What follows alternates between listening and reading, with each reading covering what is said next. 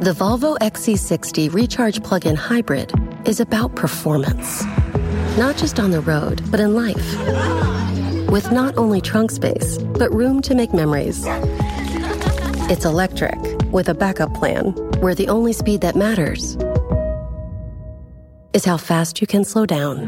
The Volvo XC60 Recharge Plug-in Hybrid. Performance where it matters the most. Visit volvocars.com/us to learn more.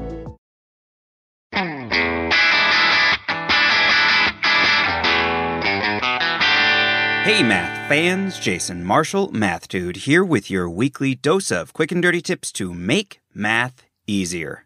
As you've probably noticed, the moon doesn't always look the same. In fact, the moon goes through a monthly cycle lasting about 29 and a half days. Yes, that is indeed likely to be where the word month comes from.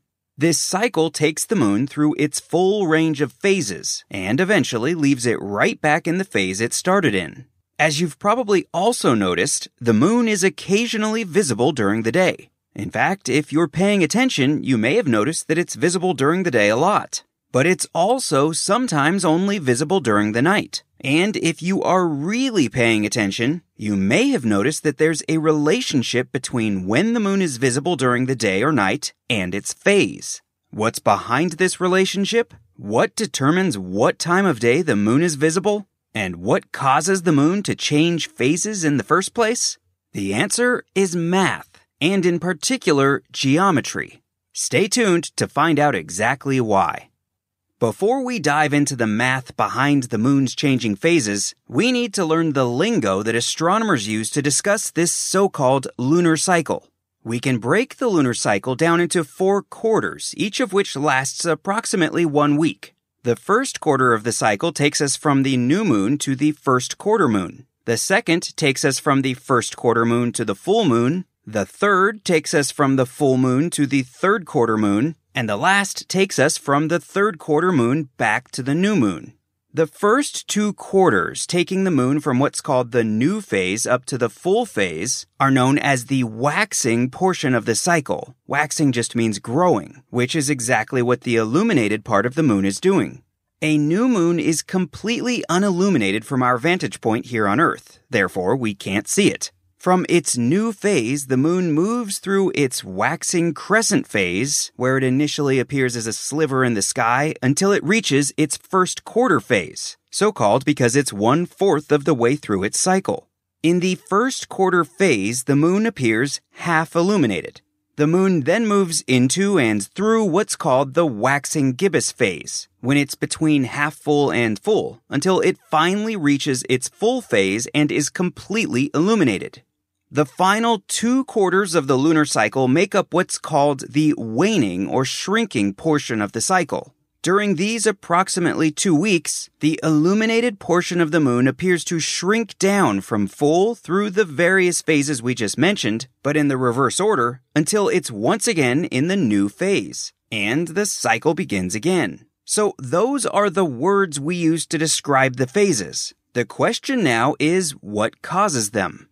To begin with, the light we see coming from the moon is not generated by the moon, but by the sun. Yes, that's right. Moonlight is actually sunlight bouncing off the moon's surface directly into your eyeballs, which turns out to be a very important piece of the puzzle behind figuring out what causes the phases of the moon. Because as we're about to discover, the moon's phases are a result of the geometry between the sun and its light, the earth, and the moon. The Volvo XC60 Recharge Plug-in Hybrid is about performance. Not just on the road, but in life. With not only trunk space, but room to make memories.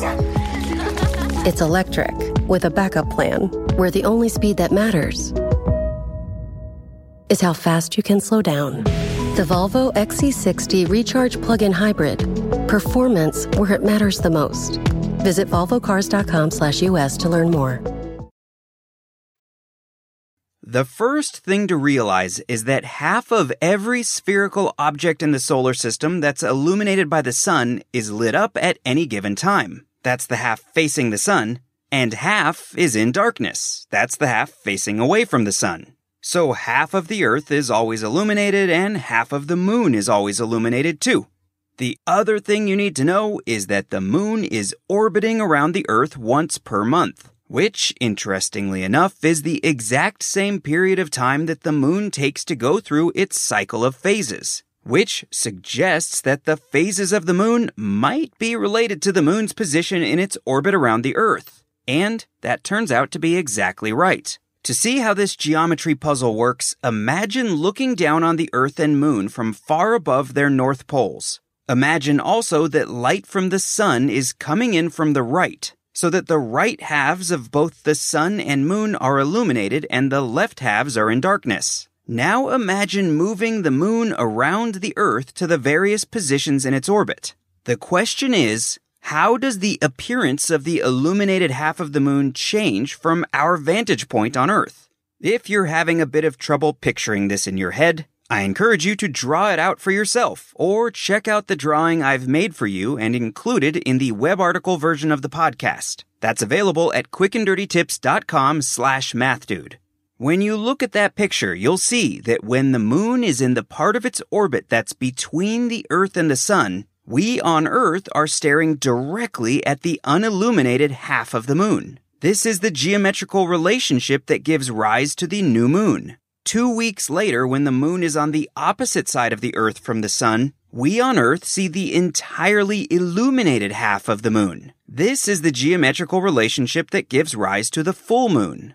During the two quarter moon phases, the moon's day night line falls directly in the middle of the moon from our vantage point. Thus, we see the moon half illuminated. And if you think about the geometries and illuminated portions of these three celestial bodies during the moon's crescent and gibbous phases, you'll see that this line of thinking works here as well. And you'll see that it's all just beautiful geometry. Once you understand this geometrical explanation of the moon's phases, you also have the power to understand why the moon is in the sky at different times of day throughout the month. To see why this is, let's go back and think about the geometry that gives rise to a full moon. As we've seen, the moon appears full when it's on the opposite side of the Earth from the sun, which means that when the sun is directly over your head here on Earth, a full moon must be on the opposite side of the Earth directly beneath your feet, since that's the only way for it to be on the opposite side of the Earth from you and the sun. If you're not seeing exactly why this must be true, take another look at the drawing you made or the one on the website and keep in mind that at noon, the sun is directly over the part of the earth where you're standing. That's always true.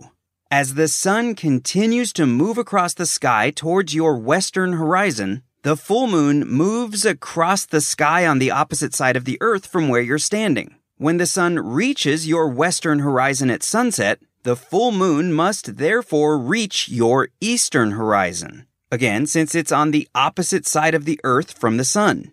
Which means that whenever the moon is full, moonrise must occur at sunset. And if you think about it, you'll see that every full moon must set at sunrise. Once again, all of this from just a bit of beautiful geometry. Okay, that's all the math we have time for today. For more fun with math, please check out my book, The Math Dude's Quick and Dirty Guide to Algebra. Also, be sure to check out the catalog of the other 290 Math Dude episodes. They're all available at quickanddirtytips.com slash mathdude and through your favorite podcast app.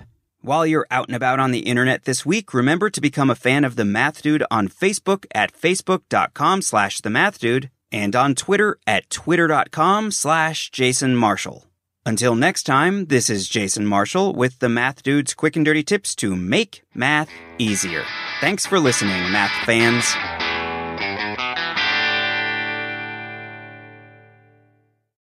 The Volvo XC60 Recharge Plug in Hybrid is about performance, not just on the road, but in life. With not only trunk space, but room to make memories. It's electric with a backup plan where the only speed that matters is how fast you can slow down. The Volvo XC60 Recharge Plug-in Hybrid. Performance where it matters the most. Visit volvocars.com/us to learn more.